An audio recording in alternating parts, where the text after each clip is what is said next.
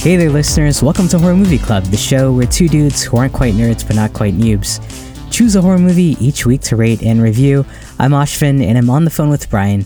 And this week we're going to be talking about the 1987 film Evil Dead 2 Dead by Dawn, directed by Sam Raimi and starring Bruce Campbell, Sarah Berry, and Dan Hicks. In this requel to the 1981 Evil Dead film, a man finds himself once again battling possessed deadites in a remote cabin. If you are new to our show, Brian and I are going to have a spoiler free discussion at the top of the episode. Then we'll take a quick break, and then we'll come back in to go over the plot, hit the spoilers, and jump into our review. And this kicks off our month of sequel September. We're going to be covering a bunch of sequels this month. Uh, I guess four, four sequels or five sequels.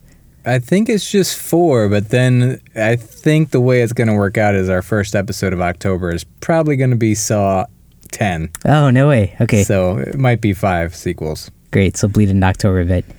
Yeah. Uh, well, yeah, this is a fun one to kick off sequel September with. Um, Brian, you're, I think, yeah, you've mentioned on this podcast that you're a big fan of the Evil Dead franchise. Is that right?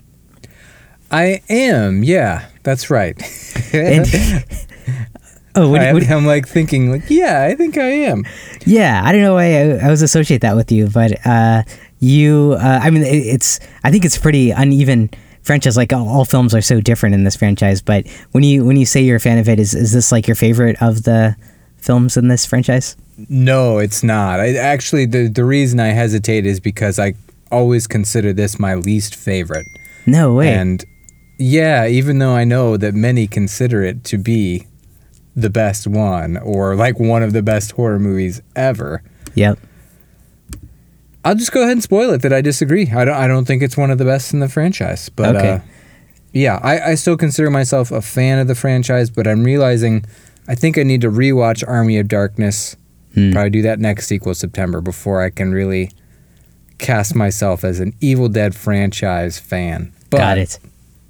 Evil Dead, the original, and Evil Dead remake, fantastic movies. So 81 in, what is that? 2013 was the remake. Yes. Okay. So those are I'm like surprised you went with uh, Evil Dead 2 Dead by Dawn as the title. Wasn't Is- it only in promotional materials that it was referred to as that? Is that right? I, I couldn't tell if in maybe other countries uh, it had the full title, but it was Dead by Dawn, just basically uh, like a subtext. I of, think it was like promoted with that as like a title, but it was actually released as Evil Dead 2. But got it. Yeah, maybe it's hard with these alternate titles. It's like it, it's a comp. It's like a weird little trail of breadcrumbs. yeah. Where do you stop with that, right? And, and Dead by Dawn, uh, that that comes into play in the last Evil Dead film that came out this year, right? they start chanting it in Evil Dead Rise, similar to the way they do in this film. The demons. Right. Yeah. And so I don't think I'd seen this movie before. I, you've seen this a few times. Uh, I think this was probably my second time only seeing this Oh, film. okay, Yeah. okay, cool. I know, like when we've talked about it, you've always said like this film is like a funnier version of the first film, which uh, seems like an appropriate way to describe uh, what they were going for here, right? Yeah, I, plain and simple. yeah, just like a different tone. And, and it's weird because I I saw the first one and I saw Army of Darkness, and the jump from one to three is just insane. And it sounds like Army of Darkness was supposed to be part two, but uh, yeah, I think the producers who came on and funded this film, a guy named Dino De, De Laurentiis, he requested that they stick with a film that was more similar to the first one.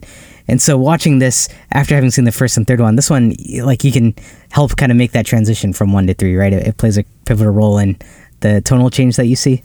you know, that's a good point. It is kind of a tonal bridge between the first one and the third one.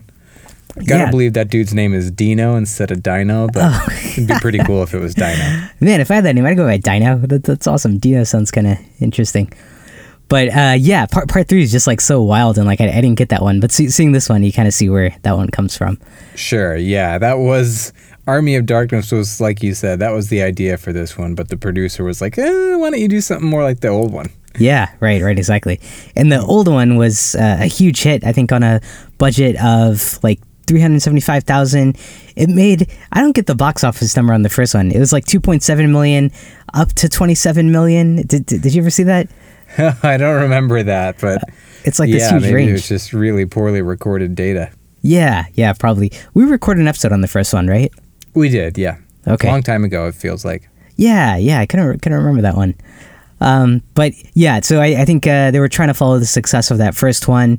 Um, but in between that last, the, the first film and this film, I guess Sam Raimi did a movie with the Coen brothers called Crime Wave, which was a box office failure.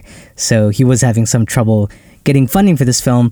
But Stephen King is really the person who kind of came in and uh, promoted this film around uh, Hollywood to get uh, people to jump in and fund it. Uh, I thought that was fascinating. Did you, you know Yeah, he that? was a really big fan of the first one, so he was kind of like, "Hey, Dino, you should you should bankroll this movie." And and he's like, it's Dino, but yeah, great idea. it's Dino, but sure, I will. yeah. Stefan. Uh, yeah, so so it's cool that uh, he, he had such a big role to play there. And then uh, Sam Raimi, this is his fourth film, and uh, he made this film. He wrote it with uh, an old friend named Scott Spiegler. S- sorry, Scott Spiegel, who has worked with Raimi on a number of films. One of the films that uh, they've worked on together was Within the Woods, which was a precursor to Evil Dead. Did you ever see that movie? I think it was a short film. Oh, have you seen it? No, I've never seen it. It sounds interesting. Like if you like Evil Dead, it seems like that's the OG version of it. Yeah, I think that was where they got the idea. I can't remember if that was a short film or just something they worked on when they were kids, so it was like pretty amateur. Okay. But yeah, I it mean, would be interesting to check out. yeah, it would be. It seems like the the franchise kind of came out of there, so it'd be fun to see. Um, this movie pretty gory, uh, but also like they kind of lead into slapstick, and uh, it's uh, supposed to be more comedic as we discussed than the first one. Um, and I think in, when they were releasing this, they they skipped out on the MPA rating by creating the shell company and distributing it under this company called Rosebud Releasing Corporation, and that allowed them just to. Yeah, release the movie as is and unrated. I thought that was really a really cool workaround that I've never seen in '80s films. How about you? That was pretty interesting. Yeah, and cuz it sounded like they had already like bought out the theaters Yep. and what and they'd already done a, a bunch of the marketing. And so they're like, "Okay, we did all the important stuff under the big name like with the taking advantage of our existing network and everything. Now we'll set up the shell company so we don't have to send it to the MPAA." Yeah, that's genius. I didn't know it that's was an option. pretty smart. Yeah, yeah. Suddenly it's an indie film because you, you made up the shell company and the rules don't adhere to it. That, that's wild. Really good on their part. That was pretty cool. Yeah. Um, budget here though is like yeah, way above where Evil Dead was. We said Evil Dead was three hundred seventy five thousand. This one was three point five million, so ten times the budget. Which uh, my recollection of, of Evil Dead is kind of limited. But did did you feel like the effects on this one are way over like what we saw in Evil Dead Part One? Strangely, no. I don't feel like it. You can see th- that giant level of difference in the money. Agreed. Um, at least not in the effects. Yeah, yeah. The ten x uh, increase. Yeah, you don't see that in the effects. Um, Yeah, I mean, there's good effects in this movie. There's good effects in the first movie too. yeah. I forgot to write it down, but it's that Greg Nicotero guy, right? Who's in the effects. Yeah, there was a, a wide variety of, of big names who worked on it. Mark Shostrom, Greg Nicotero, Robert Kurtzman, Tom Sullivan, to name a few. Hmm. Yeah. So, yeah. A lot of Yeah. fun gore going on. Like there. Yeah, definitely renowned for its effects work and renowned in general. It has an 88% critic score on Rotten Tomatoes, 89% users. Ah. Named number 19 on Entertainment Weekly's top 50 cult films. Number 49 on Empire Magazine's list of the 500 greatest movies of all time. Wow. Even outside of horror, just in general. Just in general, top 50 yeah, that's quite a spot. 500. Yeah. Um, box office only made 5.9 million, so I- don't know if it was a huge success when it came out, or do you think a lot of that was on the back end VHS? Yeah, I think that was considered a disappointment and, you know, became cult following on the back end. Yeah. Right. Um, cinematography was a guy named Peter Deming. It was only his second film, but he went on to do huge things like Twin Peaks, Mulholland Drive. We talked about him recently in The Menu, Cabin in the Woods, Scream 4, Drag Me to Hell. So he, he, he went on to have a huge career. Um, a lot of these films have like a signature camera work that's tied to like these early Evil Deads of Sam Raimi, like the monster zoom, and like how uh, I think you see it in Drag Me to Hell too, like the random zoom ins and things, and uh, yeah, uh, yeah, kind of random camera work. Is that a lot? This a lot of this guy is that more Sam Raimi? You think? I would say that it's always hard to know the influence of one over the other. Um, and Right. Jason on our episode of On the Fly, I think one of his takeaways because he like had shot horror films and stuff. We were like, hey, what's the- you know something we don't know, and he was stressed how responsible a cinematographer is for the way a movie looks, even though it's often attributed to the director. But Right. in this case, I, it, this does feel very Sam Raimi because it's so similar to the first one. Yep. It's very frenetic, and some of the movies Peter Deming would go on to do were much more static. For sure. that. But that's just they're different types of films. I, I feel like a good cinematographer also can like adapt to what the project is and Right. The not director have style. the same exact style in every film.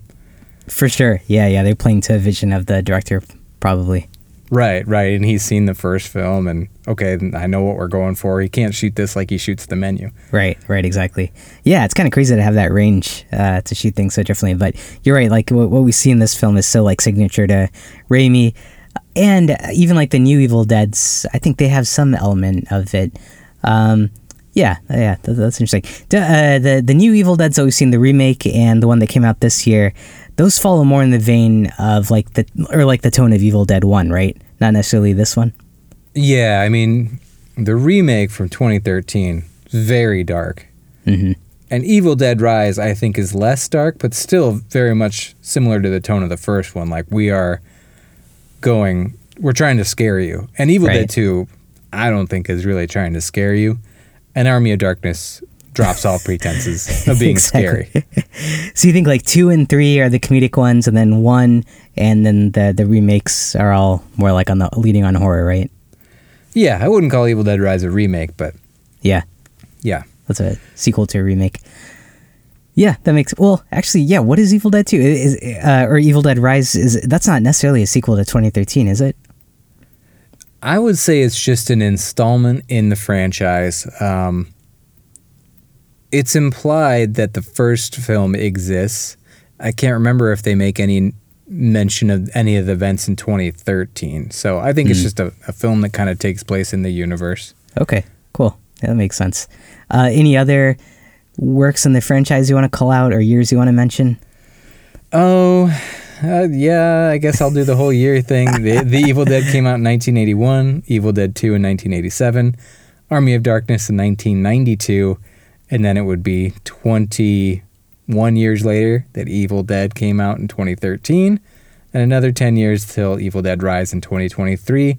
Then there was the TV show Ash vs. Evil Dead 2015 to 2018, 30 episodes of that. Yeah, I would. I would wonder. I, I think that TV show maybe leans more into part two and three than uh, In the Yep. tone, in the tone. Yeah, more more kind of leaning comedic and action oriented versus like horror. Yeah, that's my like never-ending horror ass- horror assignment is just to watch more horror TV. Sure. Yeah, yeah, yeah. I remember catching some of that series and it was pretty fun. Nice. Yep. Um, let's see what else. You got any other background on this? Oh, not too much. This was scored by Joseph LoDuca, who scored the first three films and the TV show.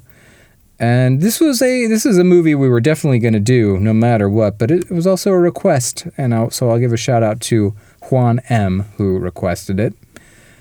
And I have a minor correction. We never really do corrections that often, but this one I felt should have been straightened out. Well, yeah. In the episode, shit, what episode even was it? What did we just release? Uh oh, the last Oh. Demeter. Yeah, the last the vo- last voyage of the Demeter. We Yeah. we said that Javier Botet. We were like, wasn't he in anything for Jackson too?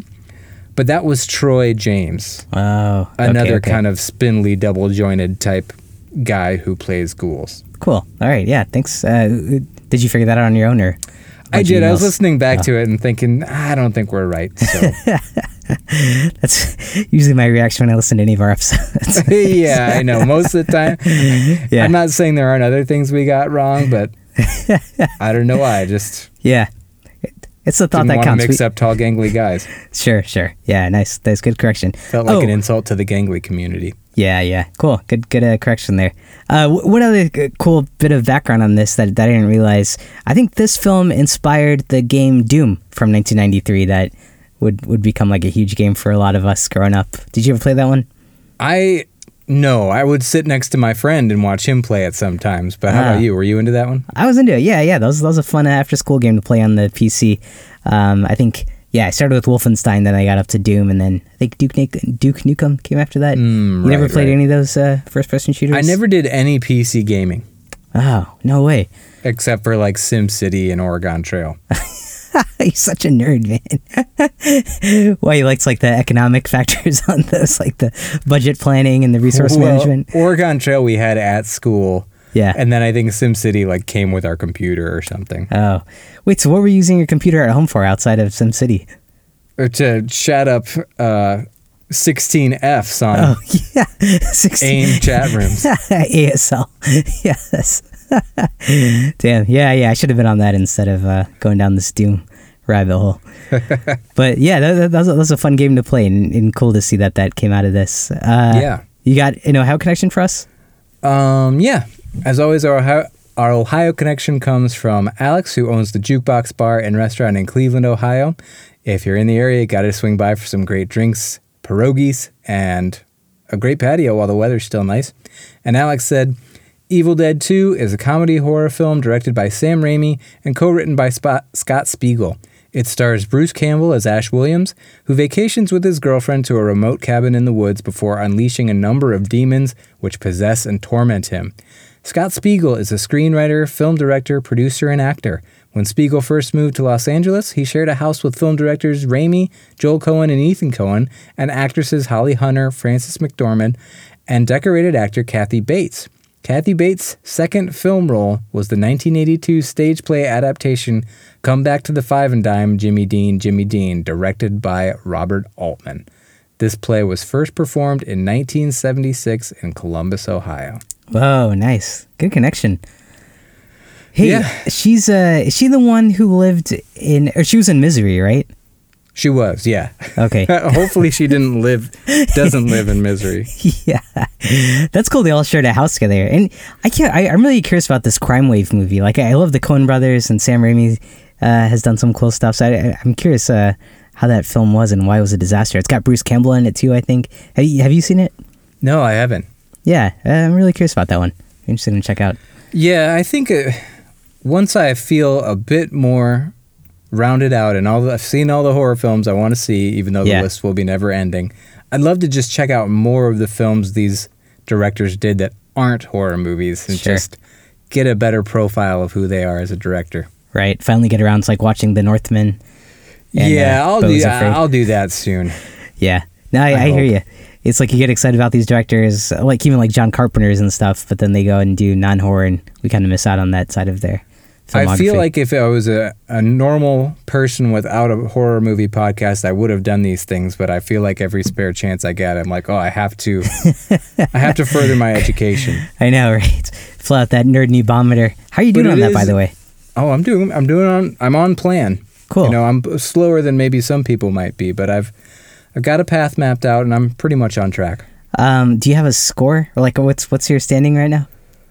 Oh, I can't remember what my standing is right now. I think I'm at about 430 out of 500, somewhere Okay. around there. Ah, getting close. Nice. I aim to be done by our six year anniversary, so Whoa, whoa, nice. You're gonna be talking to a nerd on here pretty soon. that's right. Exciting. All right. Well, are, anything else, or do you want to jump into the plot? Let's jump into the plot. Cool.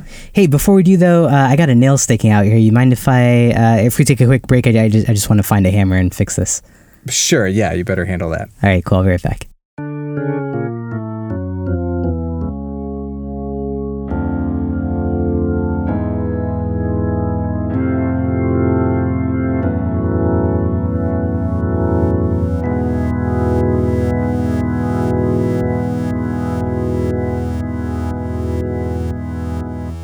Hey, Brian. Sorry about that. I'm, I'm back. Hey, buddy, did you uh, figure that nail situation out? Uh, you know, I couldn't find the hammer. Uh, the the room I usually keep it in. I went there, but w- when I looked at where I keep the hammer, there was just this chalk outline of where it was supposed to be. So I'm sure it's gonna pop up here any minute now. But yeah, a- I'm sure a headless corpse will run in and swing at you. yeah, that's usually how I find lost things. There's a chalk outline of it, and then some headless creature comes in. Right. That Where's the orange juice? yeah. Oh, thanks, headless body. Give it a few minutes. Here it comes. Yeah. All right, so the movie begins with the explanation of the Book of Dead, which has been missing for a few centuries now. Uh, I don't think the first film started with that explanation, did it? No, it did not. We didn't go into the the backstory on the book in that much depth. Yeah, yeah, I was kind of surprised to, to get that right away. Then we jump into the storyline of our main character, Ash, who was in the first film, but um, yeah, there's th- these characters have no overlap with the first film, right? Like w- w- we're not supposed to assume Ash like lived through the events of the first one and is now coming back to the cabin, right? Well, yeah, it's a weird. I think basically what they're doing is like you know how the Friday the Thirteenth sequels would do a recap of the things that happened in the Yeah. last one. I think basically what they're doing is that, but like re shooting it. so Linda is still she was in the first one, or Oh, yeah. okay. So instead of seeing everything that happens in the first one with Ash being the last person standing, Yeah. they've just reduced the characters to Linda and Ash. She gets killed, possessed by a demon. It's just Oh. him who has survived in this cabin. Got it. And theoretically, it could have just been picked up from what happened in the last film. Like yeah. But that in, situ- same situation could have all occurred. But Yeah. it's weird because they like redo it. It.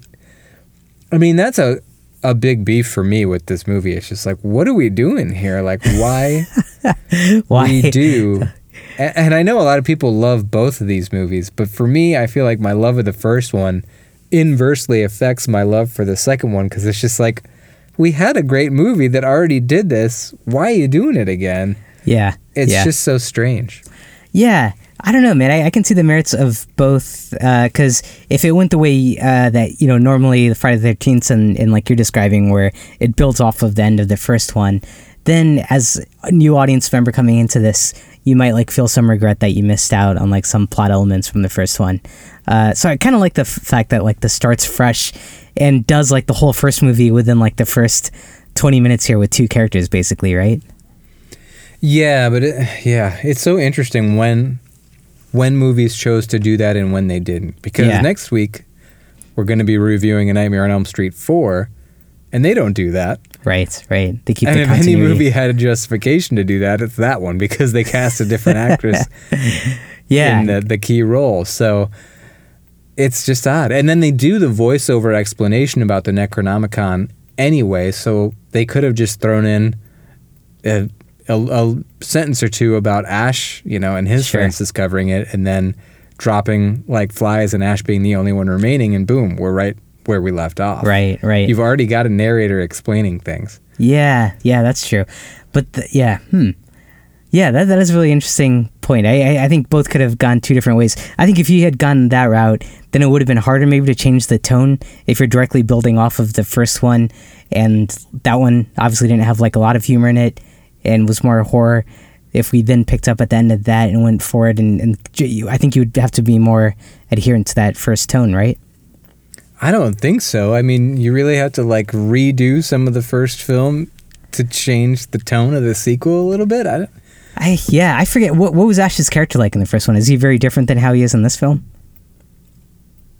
he's much more like restrained, and, And- he's not an all-out cartoon character. Right, right, yeah, yeah.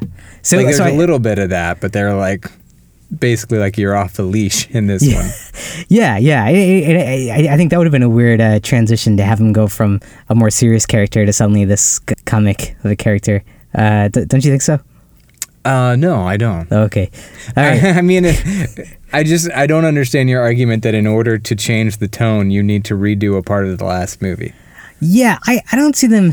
I don't see it so much as a redo as an efficient recreation or, or retelling. Or I mean, I don't know. Uh, I I think maybe it's maintaining the integrity of the first film, and in this film they're coming in with a whole different intent and tone, and they don't want to degrade like what the the IP that they've already built up with the first one, and so I, I kind of like the idea they're starting from scratch and retelling the story in a whole different way with a different kind of character persona uh, and it doesn't then mess with like the continuity of like you're not worried about like tying things back to the first film. Yeah, but to me that kind of does degrade the first film if you're like we're to just start over again. Yeah. But- you don't think it gives like both films like the space to live independently of one another? Maybe it's just so so weird to me. I, It's a, yeah, don't know. it's- I don't. it's- I just don't like it. It's a unique decision. Yeah, yeah, Yeah. I, I can see it having fans uh, uh, split, but uh, I, I, kind of appreciated the fresh start. But I I understand what you're saying. You would have liked to see the greatness from the first one carry over into this one. Yeah, I get what you're saying a little bit too. The Yeah. intro with the narrator really reminded me of like a William Castle movie. He's the guy that did House on Haunted Hill. Oh, sure. And at one Yeah. point, they even have just like a spiral on the screen with like ghosts kind of coming at you. Right, right, exactly. Felt very reminiscent of that that Yeah. era of horror. Yeah, nice kind of throwback to some of that cheese. Uh, and, and I think there were some words here at the beginning, right? Oh no, no, that was uh, there weren't any words. So it was just that talk. you're you're getting confused with the Nightmare on Elm Street 4, Yeah, which we're recording after this. yeah. All right. So, uh, yeah, as I mentioned, uh, Ash and Linda now are on their way to this remote cabin. And at the cabin, Ash finds this tape recorder and hits play. And he hears a man retelling this discovery of the Book of Dead. And it reads some scripture. The voice reads some scripture, which brings the evil spirit back to life. And it races through the woods in the signature of Sam Raimi style and attacks the cabin and possesses Linda, turning her into this deadite that Ash has to battle with. He manages to cut off the deadite's head with a shovel, but then he gets attacked himself by the evil spirit and he briefly, briefly becomes possessed before the sunlight shows up and uh, pushes the possession out of him. So this all happens like I think within like 10 15 minutes. It's like we're right in this. What, what, did, what did you think?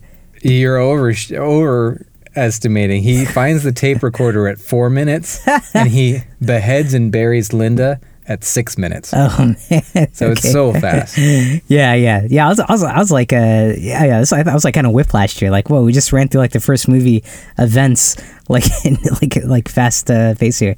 Yeah, which is like kind of to your argument, it's less a redo, more a recap. Yeah, But it's not framed as a recap. It's just it's unique. It's unique. I, I It is. probably for big fans of this film, it's probably like you guys are nitpicking the shit out of this. But uh-huh. if you saw it when you're a, you were a kid, or just kind of younger, or if you saw it before the first one, you may not have thought that much about it. But to see it for the first time as an adult, I think I saw this in my twenties. It's kind of like, huh, okay. if you don't know that that's coming, it's it's weird. yeah, it is really weird. Yeah, like usually you'd expect this a half hour in or something, uh, Right. and there's like no suspense build up, right? It just like hits all of a sudden. It's yep, exactly. Uh, but I, yeah, it, it definitely threw me for a loop here, like how, how quick it came. Uh, and then yeah, the dialogue and the character setup is obviously pretty weak, right? Like there's like barely any conversation between the two of them. Um, but Sure, also, that could have been a complaint with the first one too. Uh, yeah, you don't you don't have more of a build up there, and like uh, You do have more saying- build up for sure. Yeah. So this like kind of skips any build up. Uh, the other thing that I think this introduces is the idea that once you are a deadite, if you're in the sunlight, then it goes away. Is that was that in the first film? No, because they never really. It kind of all took place over one night, and Yeah. he makes it to morning. And then typically in these films, like if once you make it to morning, you're you're good. Right. Which, and you know the whole dead by dawn, like we're, we'll get you before we our power runs out. yeah. It, it doesn't seem like it's explicitly spelled out as canon, but yeah, maybe there's more of that explained in Army of Darkness too. But Mm. Yeah, that's really interesting. Yeah, I, I didn't realize that was a uh, like a shortcoming of the dead powers. So the what, what are they called? Necromania. Deadites. Oh, but but the book. Uh, The book is the ne- Necronomicon. Oh, Necronomicon. Yeah, yeah. And and what do you call like that spirit that's like flying through the the camera zoom? Uh, I just I feel like it's been called Monster Vision. Oh, okay, okay. Got Yeah. it. Dead Deadites like the people who get possessed, right? Deadite is the demons. Yeah. Yeah. Cool. Uh, yeah, I, that's one thing I like about this franchise. It kind of created its own monster with its own set of rules, which is kind of fun. Yeah, it is cool. Yeah. So, as you mentioned, yeah, the next day Ash tries to escape the cabin, but the bridge home has been destroyed, so he has to go back to the cabin, and there Linda's decapitated body comes back to life using some heavy stop motion. Was stop motion a big part of the first film as well? Yeah, it was. Okay. Yeah, it looks pretty janky and like comical here. But Well, yeah, are you talking the the scene when Linda's dancing around? yeah, Is, that looks bad. it does, and like some whimsical music's playing. Yeah, yeah. You know what looks really good is when Bruce becomes briefly, or Ash becomes briefly possessed. Yeah, his, His, face makeup is awesome. excellent. Yeah. Yeah, Yeah, and But that yeah, happens this again later, sequence with too. her dancing around does not doesn't age well. It doesn't. Yeah, it's it's it's really random. Um, but uh, he like sits back in a chair, and suddenly her he gets attacked by her decapitated head, which bites his hand. Uh, he manages to find a chainsaw. Well, actually, he goes to look for the chainsaw, but just finds a chalk mark outline, and then her headless body comes running with the chainsaw, and he's able to grab the chainsaw and cuts her head in half, but now his hand has become possessed. And he be- comes into battle now with his hand, which is making like this weird noise and trying to kill him. So he cuts it off with a chainsaw. And then he walks around the house, basically losing his mind as the entire house appears to be possessed and kind of taunting him and like, uh, yeah, being like pretty creepy, but mostly comical. Uh, what would you think of all this uh, action in, in the uh, the events happening here? I think the scene where he goes to find the chainsaw and it's gone, and then Linda's body, headless body, rushes in with the chainsaw in hand, like trying to attack him, is awesome. Like Yeah. that's a really cool. Like whoa. Um, and those were the kind of movie moments in the first one that make me love the first one. So fun to see a sequence like that. I don't really appreciate the humor and the tone of some of this stuff, like the hand basically talking, like it's just Yeah. like, oh boy, this is silly, and then all the inanimate objects in the house laughing at him Yeah. is some of it looks actually pretty good, but it's just I don't like that. It's not funny to me or scary, so I don't know what it accomplishes. Sure. Yeah, I mean, it really had for me like a Pee Wee Herman type vibe, where like the house Yeah. is like an animate objects and stuff that uh, moves. So that was fun. I also liked uh, the head, how he like put it in that one tool thing, and it was like taunting him. Yeah. Uh, of Linda's head. That was That- a cool scene. Yeah, that was really cool. I, I I get you being split on, or yeah, not a fan of the hand. Like those, I don't know if that was like over the top comedic, uh, or like trying too hard. Yeah, it was weird that it was like kind of a character on its own and like kind of squeaking noises. But I found it like pretty charming and hilarious, and like how it was like inching towards the knife, and, like dragging him towards it. Then he had to like kind of stop it. So I don't know. I thought this this part was like really surprisingly trippy and, and fun. But uh, Sure. I, I I can see the humor not being for everyone. Yeah. Do you gotta? Yeah, you gotta I- oh, go ahead. I, I think I I can understand that point of view. There's something about it, and there's movies similar to this in tone and style that I really like, like something like Deadstream. Right. But for this one, it's just like not hitting me, and Sure. it didn't the first time I saw it either. Yeah, and this time not an exception. Oh, and, and and I think the other aspect of this scene, outside of like yeah the comedy or whatever, do you think there was like a psychological element here where like it's playing on like him losing his mind, like when he sees a version of himself like coming out of the mirror and like grabbing him? Uh, is is there a sense that like maybe a lot of this is going on in his head and he's like dealing with the trauma of having just like destroyed his girlfriend? Yeah, when I said when I was criticizing it for not being a funny or scary sequence, so what's the point? I was kind of argued against myself in my mind. You could argue, yeah, he's just losing it, and it's, this is his psychological descent into madness. So Right. it just kind of feels to me there's a good chunk of the movie here where he's just alone in the cabin with wacky stuff going on, and it just baked into rehashing what the first movie did. It's just kind of like it feels aimless to me Sure. in this film. Yeah, yeah. Plot wise, not a mu- not much going on here. This is kind of stagnant. Yeah. Uh, yeah. Boy, this is going to be like a The Thing or a What are the movies- Exorcist review where people are just like, Brian, you're an idiot. I feel fine criticizing this movie because I love the first one so much that I Got I, it. You're holding that up as your armor. Yeah, I'm like, look, Come on, guys. I like the franchise, but I'm just not a fan of this one. yeah, yeah, sure. Uh, cool. Oh man, I, I you don't remember what we gave? I mean, you, you think you gave the first one a five? Yeah, I know I gave the first one a five. Yeah, I wonder. I'll have to go back and see where I landed on the first one. Um, but yeah, I, so far, like I'm, I'm liking the the pace here and, and some of the tonal balances. But uh, yeah, it'll be interesting to talk about this in the context of the first one. Sure. So, uh, meanwhile, this woman named Abby, who is the daughter of the people who own the cabin, has just flown in from somewhere after finding some missing pages for the Book of the Dead. And she and her research partner, Ed, are coming to the cabin to meet her father so that they can put the pages together. But on the way to the cabin, they come across the bridge, which has been destroyed. So they meet these two local people, Jake and Bobby Joe, who agree to help them in exchange for money get to the cabin. When they arrive at the cabin, they find it's been destroyed and Ash is in there. So they think that he's kind of like shown up and like ransacked this place. And so they throw Ash into the cellar. In the cellar, though, he gets attacked by Abby's mom, who's now become a Deadite. Uh, they open the door to the cellar to let him out, and the Deadite comes out and attacks them and I think knocks over Ed at this point, and they manage to throw the Deadite back into the cellar. But as they do so, an eyeball flies out of the Deadite's mouth into oh, out of the Deadite's head into the mouth of Bobby Joe. Uh, what would you think of the the Deadite in, in in this sequence? I thought the eye popping out was a a fun fun thing to include. And I'm now realizing, oh, they did that in Evil Dead Rise too. I'm not sure if we caught that that was an homage to Evil Dead 2 when we reviewed that film. Yeah, when uh, when does it have an Evil Dead Rise? In the hallway. Oh, right. yeah. yeah, goes into some kid's mouth. Right, right, yeah, yeah, and and those are the only two movies uh, that that's happened in, in in this franchise. It didn't happen in part one. No, it didn't happen in part one, as far as I remember.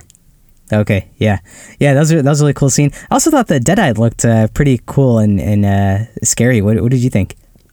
Yeah, I think the Deadites always look pretty pretty cool. Yeah, yeah. It's cool to see this one in the cellar. And a Deadite in the cellar was a big part of the first one too. Right. I do think the Deadite in the cellar in the first one was more effective with just the relentless like Yeah, pounding and nagging. taunting. and Yeah. stuff. yeah, yeah. That was really cool. Uh, yeah, this one. I, I mean, there's some of that. Like, uh, it sings. It, it's like the mother to the, the the one to Abby, and it like sings uh, her a song and like talks about like the day she gave birth to it to to Abby. Uh, so I I don't know. I, th- I think they tried that, but I, I hear. Yeah, part one did a better job making Yeah. it more scary and menacing.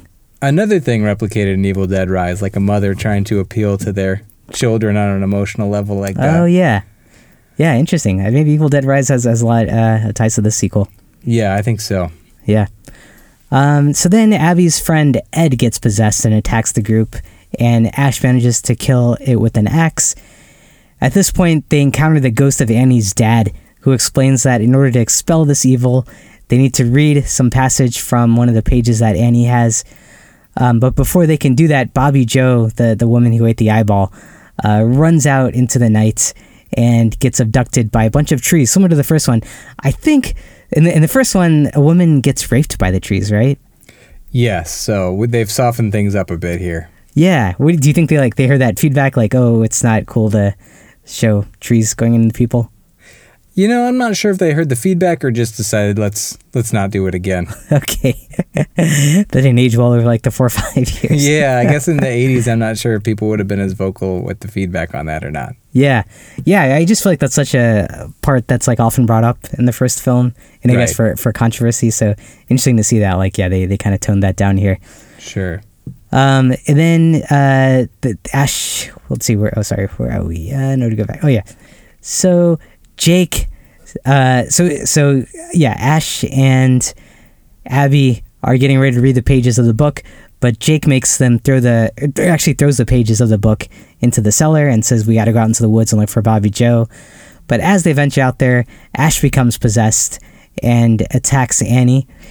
Annie accidentally stabs Jake, who is then dragged into the cellar by the deadite, and his body just explodes into this bloody mess.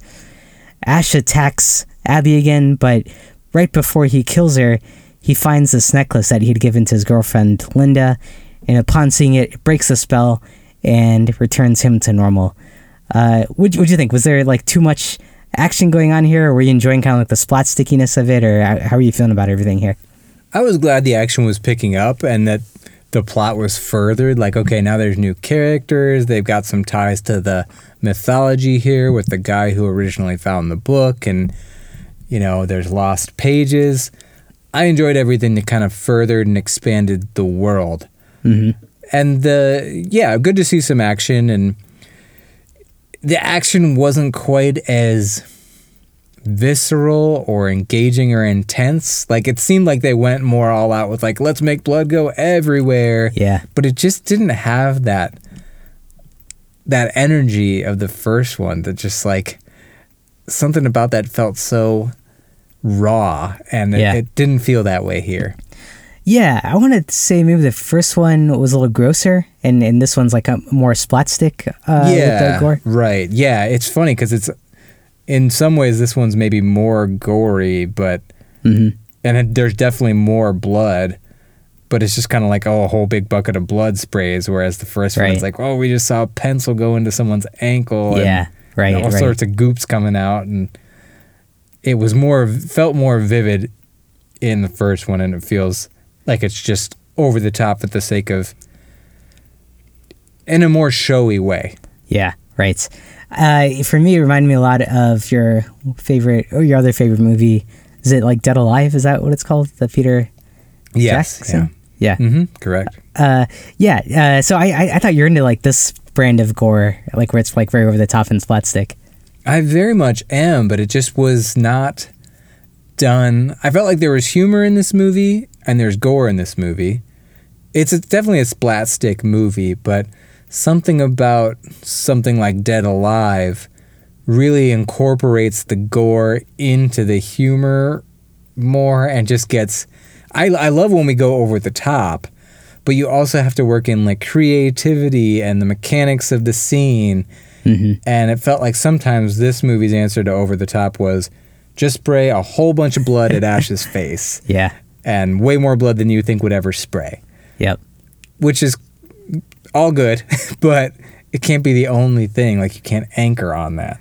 Yeah, I mean, talking about the over the top elements, yeah, obviously the blood. Uh, I think the other two things were uh, Ash's portrayal of, of his character pretty over the top, like a Oh, yeah. like saying lines like groovy or like uh, just being uh, yeah, this really kind of uh, funny character, and then right, uh, his facial expressions. yeah, throughout the film, right? And this kind of like Yeah. wild, wide, wide-eyed looked, and then uh, oh, the the obviously the the monsters too, the Deadites, they're pretty over the top too, right? With the creature design.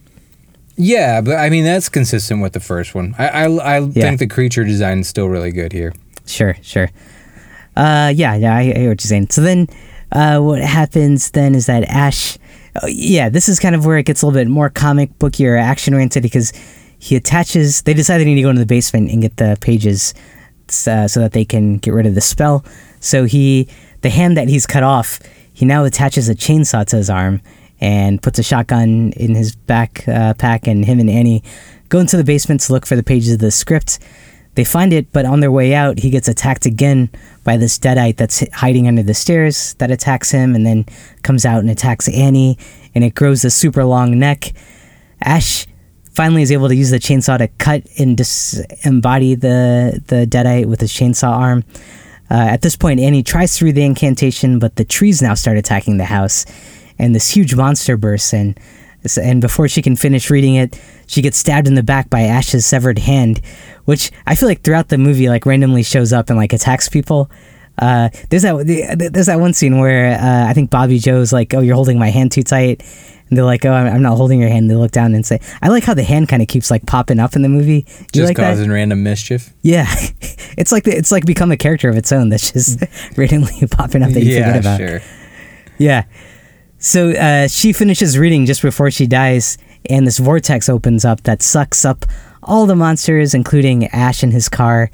And the movie ends with Ash waking up, finding himself suddenly warped back in time to these medieval medieval ages, where a flying deadite comes that he kills, and suddenly the local citizens are hailing him, and that is the lead into part three.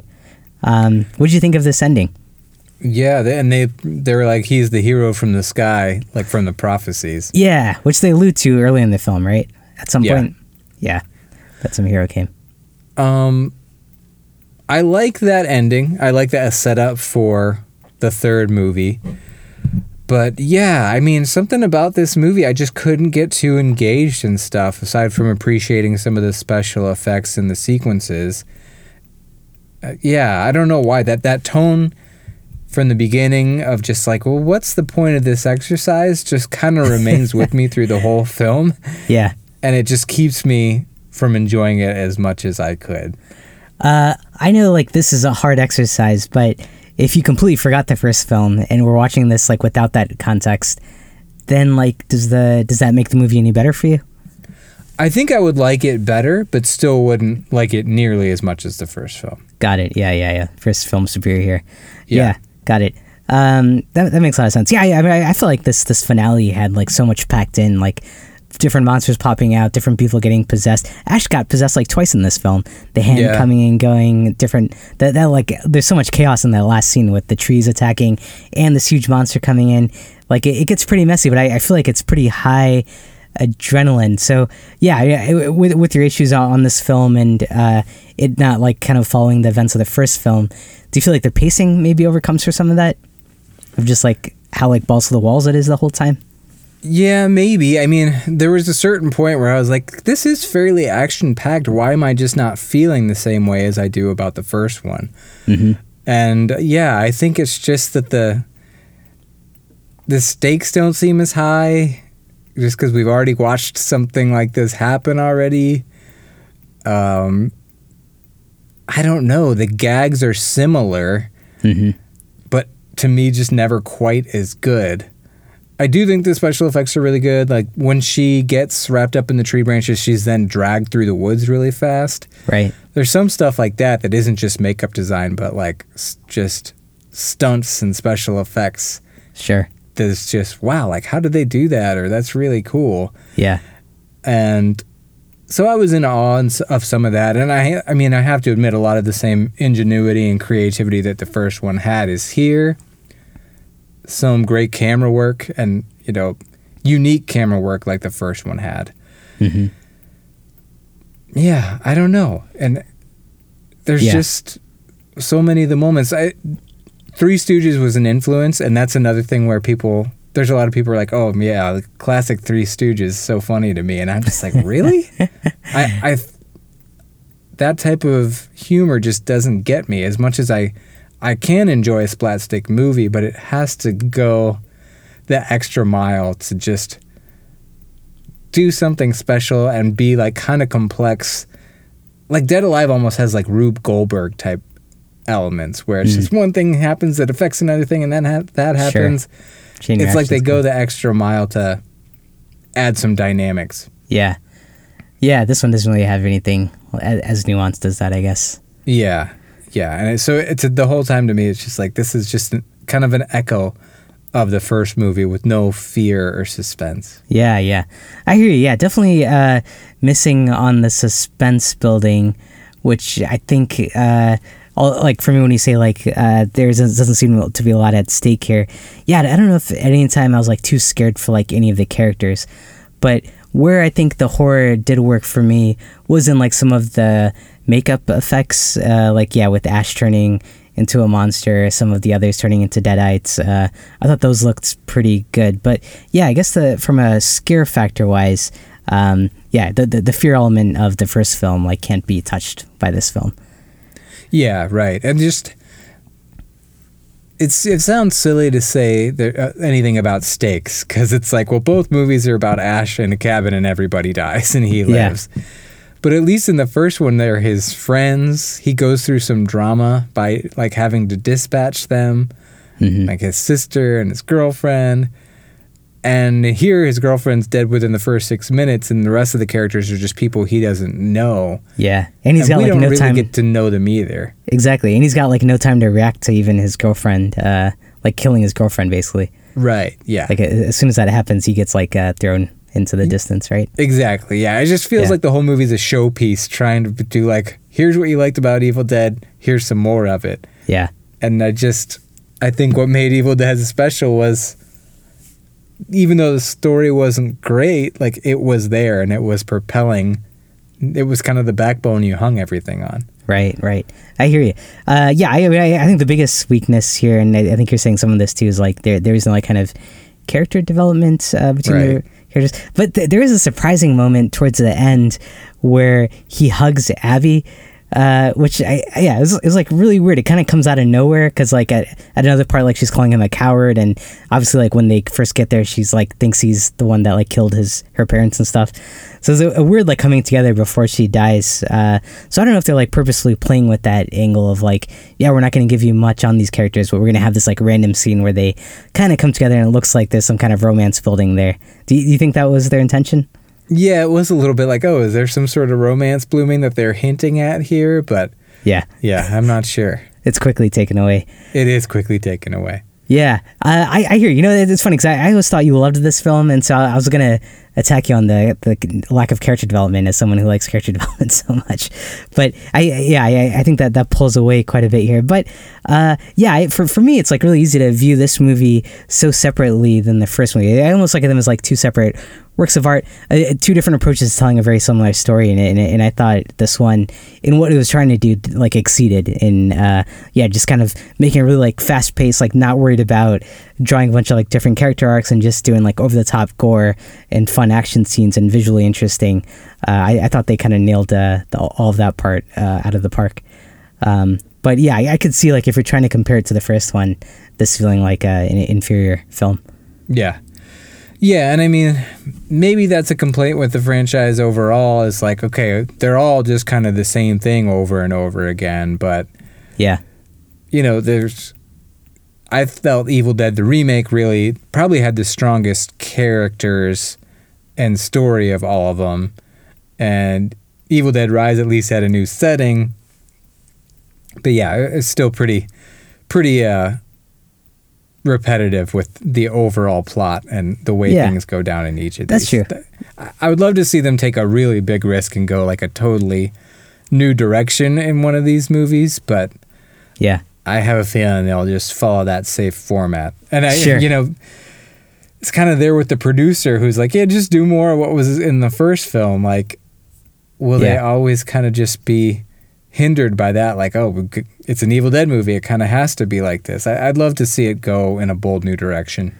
Yeah, I mean, it, it's stuck to the plot where someone finds a book, says the words, and they get attacked by deadites, right? Like that's how. Yeah.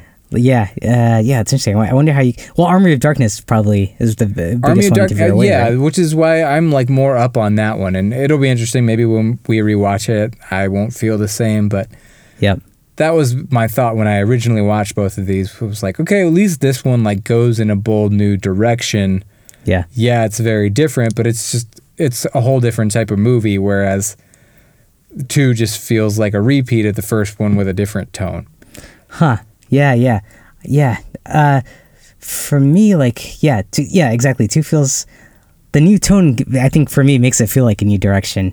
Uh, Yeah. It's like we're, we're kind of resetting and, and telling the story again with like a different, and then it ties like really well to part three. Because I, I think before having seen part one and three, uh, I felt like three was like a, a terrible movie because like I saw one, one had it, this vibe was great, and then three is just like nonsense.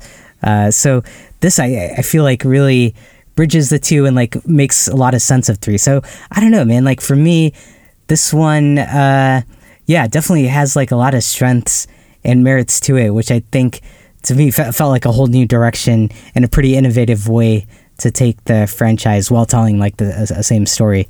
And it was kind of cool to like, I, I think just as an exercise, as like the storyteller, the director, like they tell the same story, but like do it differently now. And, uh, Right. and, and, and that, that, that could be a pretty hard thing to do. And I, I think they nailed that pretty well. Yeah, you can. There's some sort of old adage of you can get more creative when you have more limitations and confines to work within. Sure. Yeah. Yeah. Totally. Uh, so yeah, I, I thought it was a good good mix of that. Um, hey, how did Ash know to show up to this cabin? They never explained that, did they, in this film? it gets kind of confusing. He's like, "Oh, I." He says something about like he hasn't heard from them in a week, and he's like, "This place is abandoned." It has much more a feel of like they're going to someone's house Right. that isn't there anymore, but they've only been gone for like a week. Yeah. Whereas right, in the other one, it's like a vacation cabin. Yeah. Yeah. Exactly. Yeah. The setup is, is uh, doesn't make too much sense. Yeah, like there's pictures on the wall of the family when they walk Yeah. in. Right. Right. Yeah. Exactly. Yeah, it's confusing. That that part's confusing. Um, let's see. Any any other things you want to hit on before we jump into the rating? Uh, yeah, unfortunately, I think I'm jumping ready to jump to the rating. I just don't have too much to expound upon on this one. Yeah. Okay. Well, how many eyeballs flying across the room into people's mouths would you give this one? This was tough. I couldn't decide whether to give it a three because I liked a decent amount of it, or a two point five just because I felt very much meh at the end. Huh. Yeah. Where, where'd you land? I'm gonna land it at a 2.5 out of five. I, I feel like the film sacrifices the scares of the first film in favor of splatstick humor that feels forced in a film that's just mostly a rehashing of the original. And I just, I'm sorry, everybody, I just can't get over that. I don't know why. I, I can't forgive it for that offense, and it just is a sh- a cloud that hangs over the whole movie for me. I was I felt like I was borderline falling asleep at some parts, which you know it's a big, exciting, bloody movie, but Right. I don't know. I don't know. Something about it just doesn't hit me. Sure, sure. Hey, uh, two things on that. Uh, well, actually, just one. But when you, when you talk about the cult following this film has, and like even being so high up on lists, uh, does it? Are, d- does the fandom usually put this one above part one, or how, how do these generally stack up against each other? I think it's pretty mixed. I think a good chunk of people do put this above part one. Yeah. But I think most of like the Discord puts one first. Okay. Yeah. Uh, a lot of the Discord puts 2013 first. Oh wow, wow, So- the whole franchise. Okay.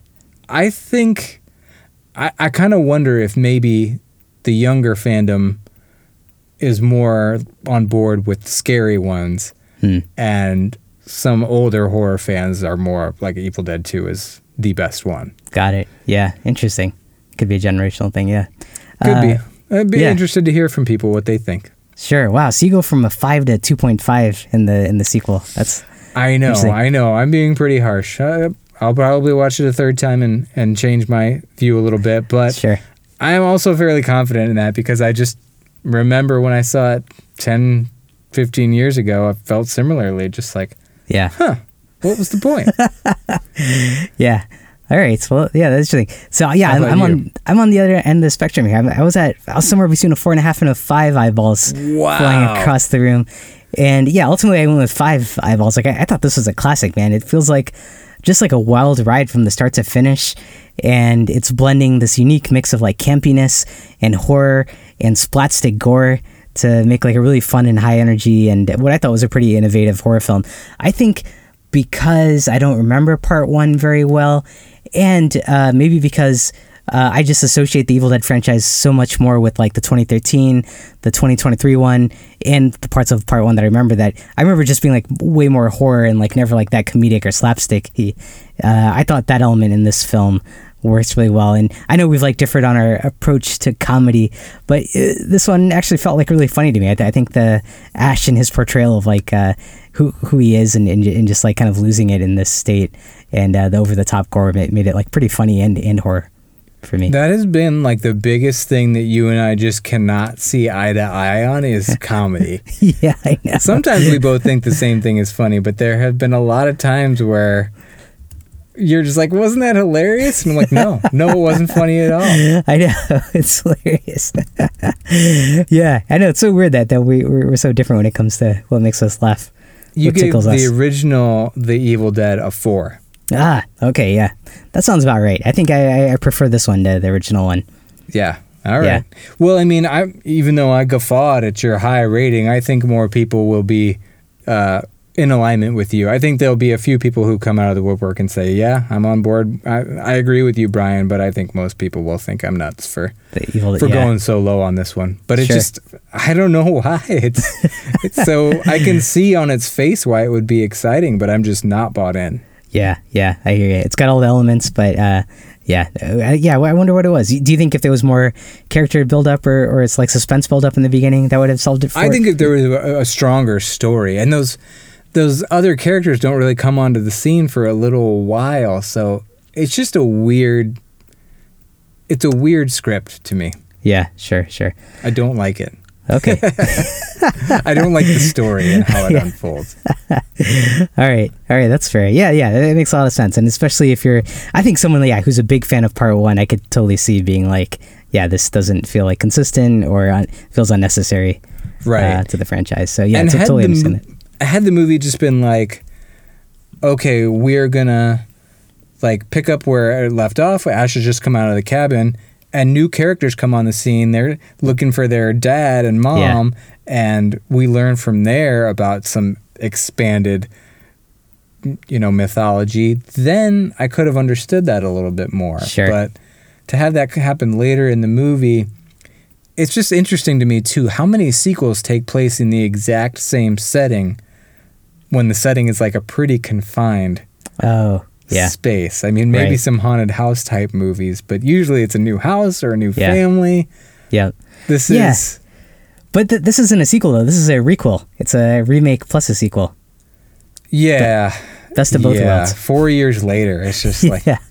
what? Or I guess six years later, but Yeah, I, I think that is a really interesting choice, but it shows you a little bit about like what Sam Raimi, like where he wanted to take this franchise, I guess, right? Like maybe he always had like this idea that he wanted to go lean more into comedy and slapstick, less horror. it's also a requel in a way that we sometimes don't use the word requel. Like we don't use it that often at all. I feel like it's, it's new in the lexicon. Yeah. But Screams, Scream Five is kind of like a requel because Oh yeah. it is a sequel, but it's also a reboot. Like we're taking it in a new direction. Yep. Yep. feel like often it's kind of requel is used with a reboot and a remake, or Yeah. a reboot and a sequel. But Yeah. this but- is a remake and a sequel, which is just yeah. weird. Well, well, Scream Five, uh, it, it takes Scream One into consider. Like it, it, it, you still have some overlap in the characters. So the the previous franchise still exists in that one. Versus this yeah, one, this one it just it doesn't. It's a fre- Yeah. totally fresh new start. Right, right. So, and, and same with 2013, right? That's just a fresh restart. So, wouldn't you say like this in 2013 kind of tread on the same premise? No, 2013 can be considered a sequel. I I think in my, in my mind because there's like Ash's car in the background. Like it, it's very possible that the events of the first film still happen. Hmm, interesting. Or I, Okay. I could think of that more as a reboot. yeah, yeah. Okay, okay, okay. I think I, I can buy that. That makes sense. Yeah. All right. Well, uh, 2.5 and a five. Not, not a bad place to land. Uh, anything else? That might be our biggest, uh, one of our biggest gaps of the year. I know, I know. To, to get some more of those on the books. I'm gonna get some shit, I think, but I, I feel confident. Cool. I'm Uh, glad. th- these I'm- are my feelings. cool. Hey, make sure you copy me on all the shit you get. I, I was entertained by it. Yeah, yeah. I feel like you usually get a little bit more of the shit, but yeah, I know. I like this it when the table straight. Yeah. All right. Well, that's gonna wrap up our discussion on the Evil Dead on Evil Dead 2. If you enjoyed our episode, please leave us a five star rating on Apple Podcasts. That's gonna help other people find our show, and we always appreciate the feedback. If you want to join our discussion, you can find our social links on horrormovieclub.com or shoot us an email at podcast at horrormovieclub.com. If you want to support our show, you can find a link to our Patreon on our website at horrormovieclub.com as well. Yeah, you could subscribe for as little as a dollar a month and you get access to some fun bonus content. Um, we'll also be announcing next week's movie on Facebook, Twitter, Instagram. In case you want to watch it before the next episode, we're also on Discord where you can find us and other horror fans uh, having a conversation about the genre. The link to that is on our website. Our logo is by Amy May Pop Art. You can check her out on Etsy.com and find some merch for our show. And until next time, remember to always lock up your severed limbs in a secure location so they don't go on a murder spree and cause a vortex to suck you back in time.